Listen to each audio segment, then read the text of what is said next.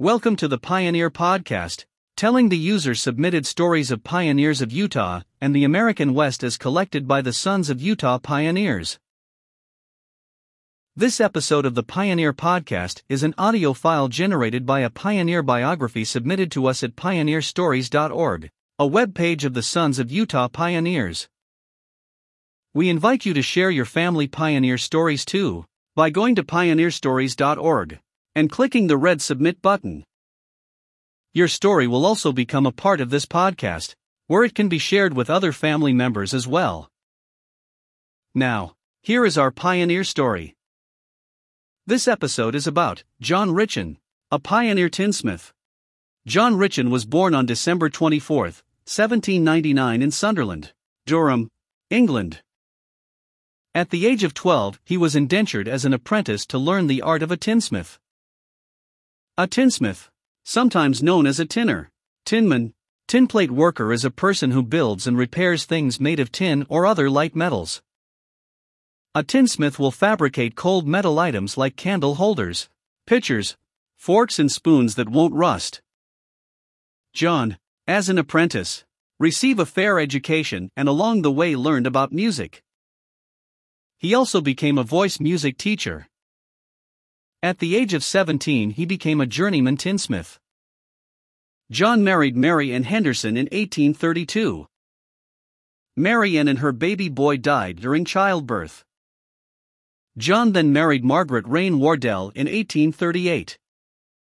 They had two girls and the three boys who became tinners like their father. Elders from the Church of Jesus Christ of Latter day Saints met and taught the Richan family in London, England. John was 51 years old, Margaret 41, Canute 13, Caroline 8 when they were baptized in 1851. Boadicea had died earlier and William and Frederick were 3 and 2 years old. The Richan family were active in the church for many years with a desire, but they did not have the money to migrate to Zion in the United States of America. Sadly, Canute died in 1859 the Richan family decided to participate in the Perpetual Emigration Fund, PEF. Because of finances, they sent their oldest child Caroline, 20, in 1863 to Utah to earn money to help the rest of the family.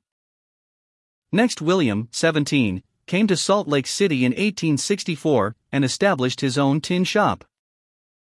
In order to open a shop, William had to purchase tinplate sheets from iron rolling mills in the eastern United States and have the sheets shipped to his shop. Finally, John, Margaret, and Frederick came to New York City by ship in 1866.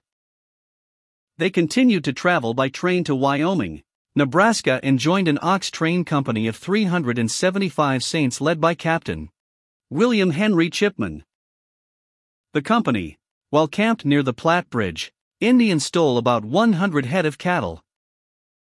Without the cattle to pull the wagons, the company was stranded. Another wagon train led by Captain Arza Hinckley stopped and rescued them by providing 40 sacks of flour and enough cattle to pull the wagons. The family finally arrived in Salt Lake City in September 1866. John and Frederick went to work in Williams' tin shop in Salt Lake City for a time. John then moved to Pleasant Grove, Utah, where he opened his own tin shop. Frederick worked with William in Salt Lake City for a while longer, then bought a farm and went into farming. William later moved his business to American Fork, Utah, and opened a tin shop there. John and Margaret were sealed in the endowment house in Salt Lake City on November 1, 1868. John was now 68 years old and Margaret was 58. J. Owen continued to work as a tinsmith until he was quite old. He served as the music chorister in the Pleasant Grove Ward until his death in 1878. One of his joys was teaching music to children. Rose Brown Hayes, a music student of John when she was eight years old, wrote, It seemed his greatest delight was to tone down and train into harmony the croaking voices of young children. John Richan died on September 21, 1878 in Pleasant Grove, Utah at the age of 79. Margaret died 15 years later on August 26, 1893, at the age of 83. They are both buried in the Pleasant Grove City Cemetery, Pleasant Grove, Utah. John and Margaret were valiant and faithful pioneers. Compiled by Daniel K. Adams, third great maternal grandson of John Richan. Thanks for listening to the Pioneer Podcast. We would like to invite you to subscribe to and share this podcast with others.